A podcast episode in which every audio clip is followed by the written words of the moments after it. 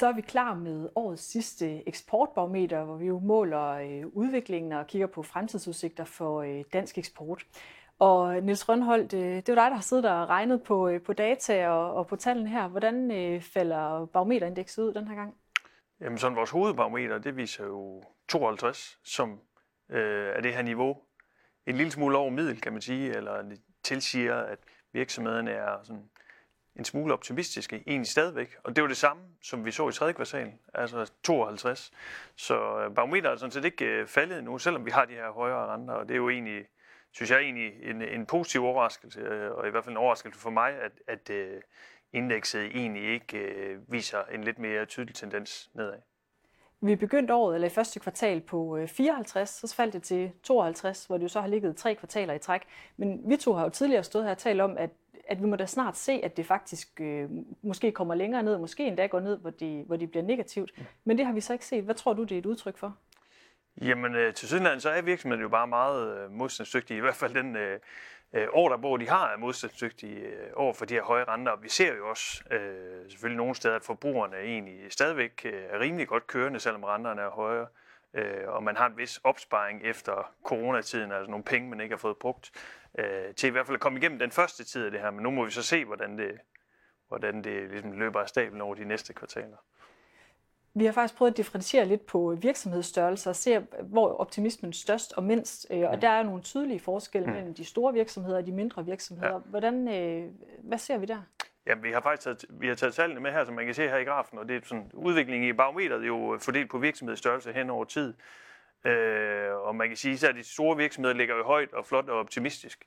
Øh, mens de mindre virksomheder, der er tendensen lidt en anden, og dem her med 10-49 medarbejdere ligger faktisk under 50, det vil sige nede i der, hvor man er svagt pessimistisk. Og øh, jeg tror, at de store virksomheders optimisme hænger sammen med, at de er mindre eksponeret mod Europa og Skandinavien, relativt i hvert fald, end de mindre virksomheder. Øh, Europa og Skandinavien er de steder, hvor man ligesom er hårdest ramt øh, af de højere renter, jo især i Norge og Sverige, men også øh, at danske virksomheder også ramt af, at valutaerne er svage. Øh, og det tror jeg, øh, at det der, det der ligesom gør sig gældende for de, de mindre virksomheder, og derfor pessimismen faktisk pipler lidt frem der. Øh. Men vi kan også se, når vi ser på den her, at de store havde jo faktisk lige været nede og tage et dyk, ja. og så er de også på, på vej op igen, ja. og, og vi må nok sige, altså det er jo ikke fordi, vi ved jo positivt, vi har ikke de her giganter, altså Novo og Mærsk og sådan nogle siddende i vores mm. panel, så det er altså ikke dem, der trækker op, men, men det er store virksomheder mm. i hele taget, der ligesom er ja. bedre kørende. Ja, og igen, jeg tror, det har noget at gøre med, at de er mere globale simpelthen. Ja. Øh, så har vi også kigget på øh, prisudviklingen, og det har vi jo gjort øh, gennem en del kvartaler efterhånden, og vi ser flere og flere virksomheder svare, at de oplever øh, faldende øh, salgspriser mm. ude på, øh, på markederne. Mm. Hvad betyder det?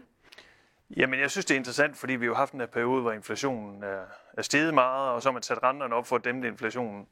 Øh, og øh, man kan sige, hvis vi decideret får prisfald nu, jamen, så er det også så at sige, en hurtigere vej til lavere renter. Så derfor er det spændende, hvordan den her prisdynamik kommer til at blive. Og der kan vi jo se nu, at, at 30 procent ser egentlig prisfald. Langt de fleste af dem ser kun små prisfald, men dog prisfald, og det var 25 procent i, i tredje kvartal, så der sker ligesom en udvikling der.